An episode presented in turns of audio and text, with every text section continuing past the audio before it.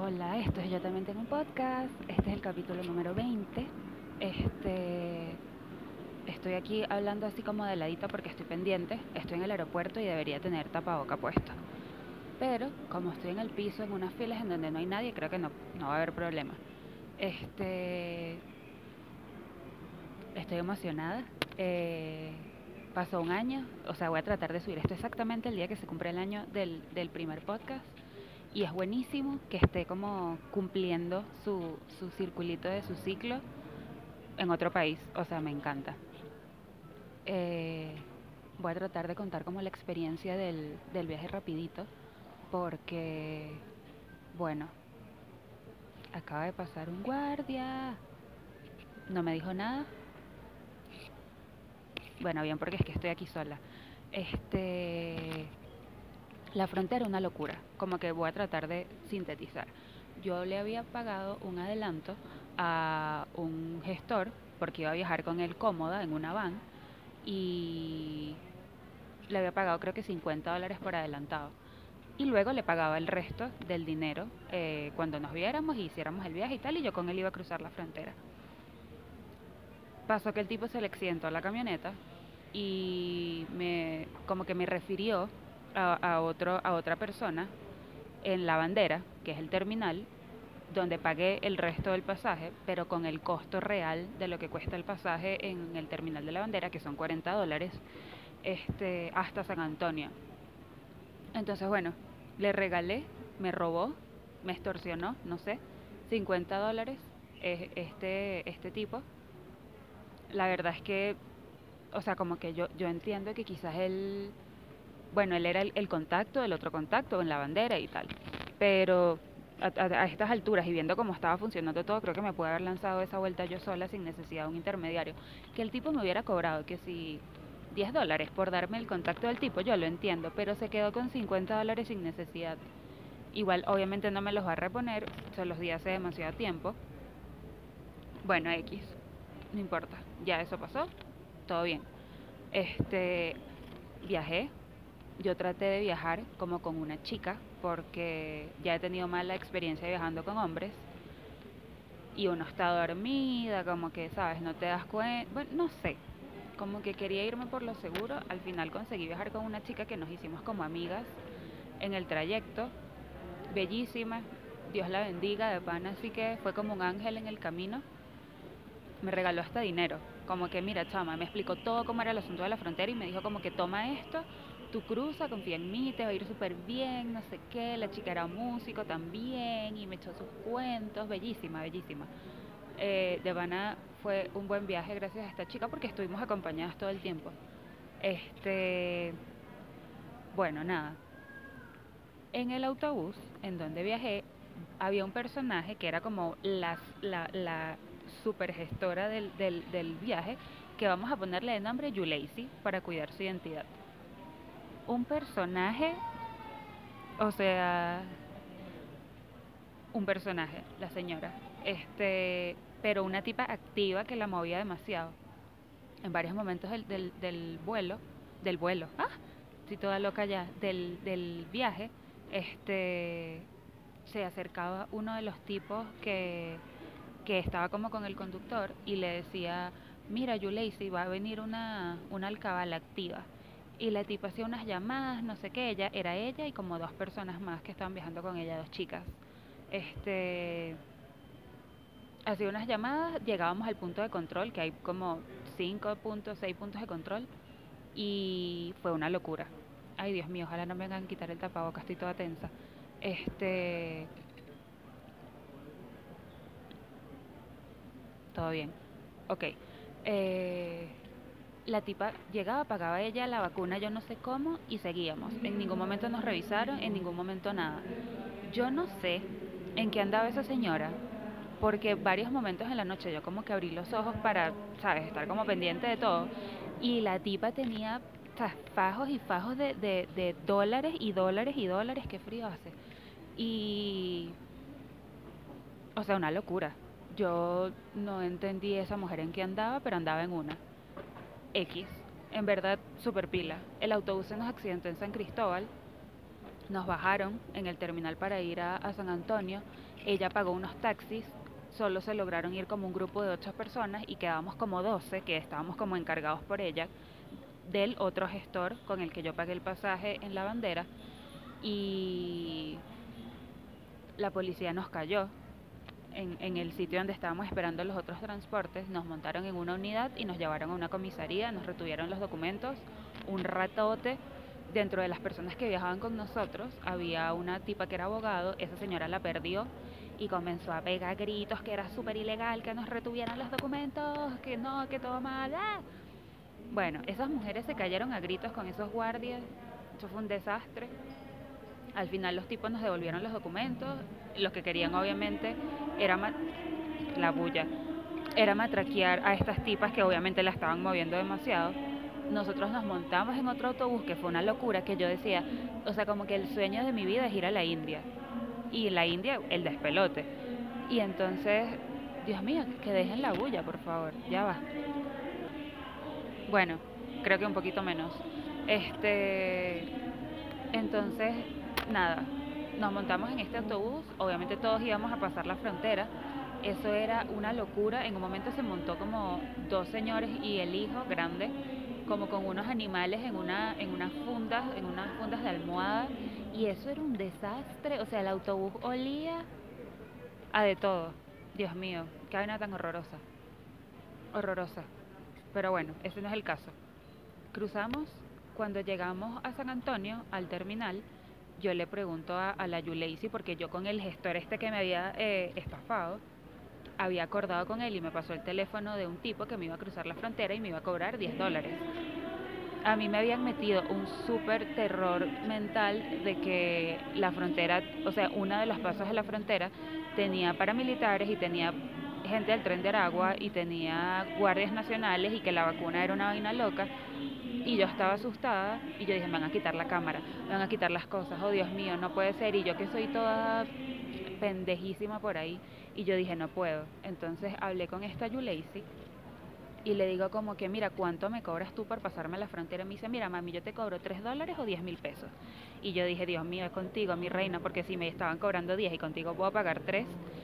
Sin embargo, la chica con la que estuve en el autobús me dijo, no hace falta que le pagues a nadie. Tú cruza por donde cruza todo el mundo, solamente hay una vacuna en, uno, en, el puente, o sea, en, en el puente improvisado en la trocha, y tú le das dos mil pesos, mil pesos a esos chamitos, porque son unos chamitos los que te cobran y relajado tú pasas. Pero como yo no había ido y me daba miedo y tenía la maleta y el bolso y el perolero, yo dije como, yo mejor me voy por lo seguro. Entonces nada, al final crucé con esta tipa, o sea, fue una cruzada loquísima porque la tipa tenía como un romance con un tipo que vamos a decirle Jason, este, que era como un mototaxista. Entonces como que la tipa era una odiosa y yo dije, no puedo estar en malos términos con esta señora, o sea, dependo de ella ahorita, me hice como su amigui. La tipa como que le caí bien después de tanto hablar con ella porque me ignoró demasiado un rato, o sea, me sentía demasiado perdedora, pero estamos en una situación en donde o, sobrevives o es que haces. Dios mío, qué huye esta mujer. Entonces, ella me dice, mami, tú vente aquí con, con Jason en la moto. Entonces era en la... En la moto estaba Jason, la prima de Yuleisi, que era una tipa con unas nalguísimas y era como toda gordita y tenía una burro en maleta detrás y detrás yo. O sea, yo estaba en la parrillera que si con la mano así, sentada encima de la mano, con la mitad de las nalgas afuera, con la maleta cargada aquí así, con el bolso. no, o sea, horrible. Con este pie iba como haciendo equilibrio y con la otra pierna iba como medio puesto en el pie donde ponía también el pie la señora.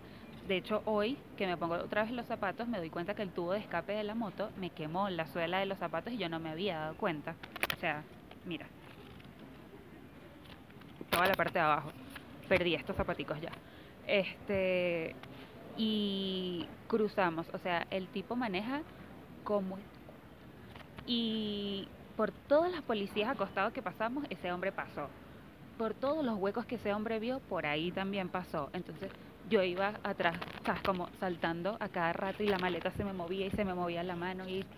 Ay, no, fue horrible. Ya en un punto llegando a La Pampa, que es la frontera por la que pasé, le dije a la tipa, mami, me voy a agarrar de ti porque me voy a morir aquí. Sí, sí, agárrate, agárrate. Me agarré. O sea, le tenía la mano como aquí así.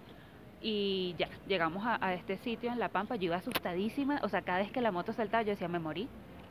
Mi mamá nunca se va a enterar de que me morí, mi papá tampoco, mi familia no va a saber que morí en la frontera en una moto. O sea, yo estaba toda loca, toda asustada. Terrible. O sea, la viví demasiado. Y bueno, llegué a, la frontera, esperamos al otro grupo de personas, cruzamos. Realmente uno le puede pagar a los chamitos que pasan, que son horribles, son un montón de carajitos con puñaladas así, cicatrices, la cara cortada, todos mal bañados, todos sin zapatos. Pero bueno, están trabajando, no están siendo delincuentes, pero verga, le echan demasiadas bolas. O sea, tenían como de estas maletas que son como enormes. Entonces le, le amarran como una cinta en la frente y tienen el peso aquí con la maleta que, sabes, como que los sobrepasa y llegan abajo y van caminando como así. Me parece súper heavy de pana. Pero bueno, si necesitas cruzar por la frontera y vas pesado, le pagas unos pesos a estos carajitos y ellos te pasan y chao. Y súper bien porque en verdad es un trayecto horrible. Entonces, nada, como que cruzas la frontera y todo ese trayecto son, no sé, como 10, 15 minutos de caminar y caminar y caminar y caminar y caminas demasiado. Este, y eso es tierra, tierra. De hecho, se hacen como remolinos de tierra. O sea, yo ayer estaba bañadita en, en marrón, así, todo era polvo, polvo, polvo, súper heavy. Eh, pero bueno, después de que superas ese trayecto que es horroroso, porque de pana el sol es inclemente, este, ya, como que llegué a la frontera, el grupo se dividió, cada quien se fue por su lado. Nosotros ni habíamos comido ni habíamos bebido casi líquido porque el autobús en donde veníamos no tenía el baño clausurado. Obviamente nadie quiere tener ganas de ir al baño y muchísimo menos ganas de orinar ni nada. Porque, ¿cómo haces? ¿Entiendes? Eso es otra. Como el baño no funcionaba, en la noche el autobús se paró como a revisar algo del aire acondicionado que también se dañó. Y este el tipo, Yuleisi le dice al tipo, perdón, me distraje porque es que hay mucha gente en el aeropuerto. Este, mira, yo me estoy orinando, sí mami, bájate. Y nos bajamos un poco de mujeres. Entonces yo me iba a meter como unos matorrales que habían en un caserío y el, y el tipo me dice, mamita, apúrate, apúrate, orina detrás del autobús que nadie te va a ver. Y yo, Dios mío. Entonces voy al autobús, estaba sola, en la carretera, detrás del autobús, y cuando me bajo los pantalones para orinar, llegan, Dios mío, llegan dos señoras más y hacen lo, y hacen lo mismo, y éramos tres mujeres en triángulo así. O sea, o pierdes el pudor o se te rompe la vejiga. no hay otra explicación. Y las tres orinando y en eso pasaron unos carros alumbrando. Ay, Dios mío, no, horrible. Qué vergüenza todo. Pero bueno, lo logramos y orinamos, nos volvimos a montar.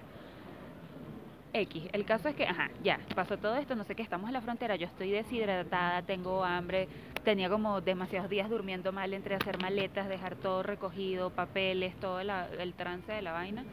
Este, o sea, yo aquí donde estoy, estoy dormida con los ojos abiertos, o sea, tengo demasiado sueño, necesito como una semana para recuperarme de pana del estrés de la vaina. Me broté todo, me salieron 300 mil pep, ay no, todo mal, todo mal. Pero bueno, ya estamos aquí, todo bien.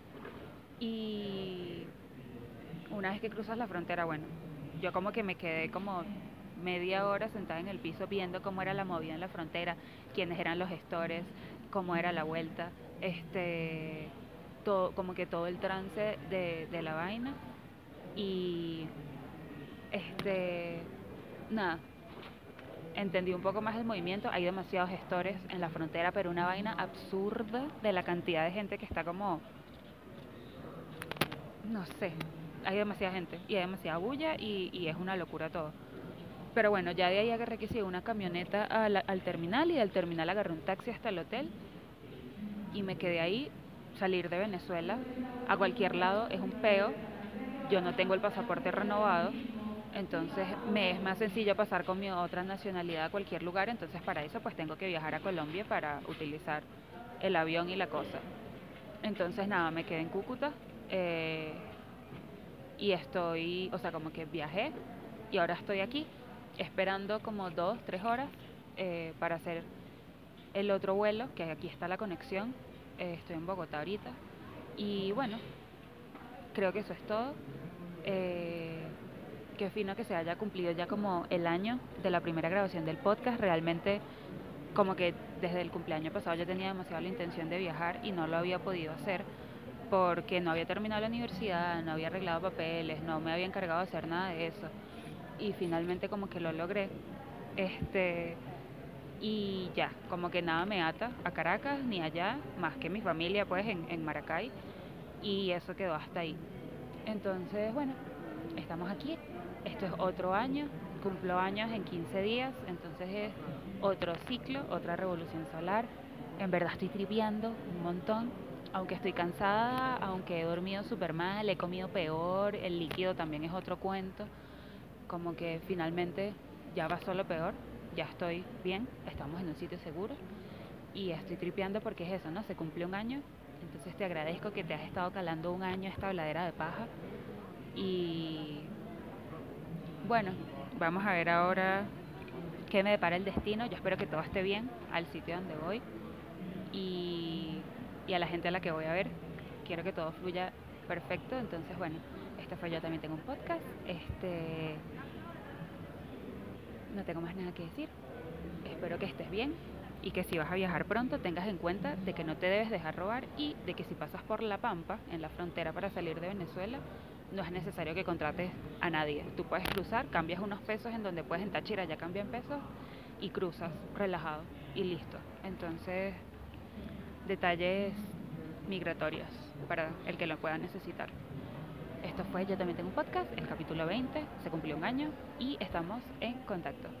Chaito.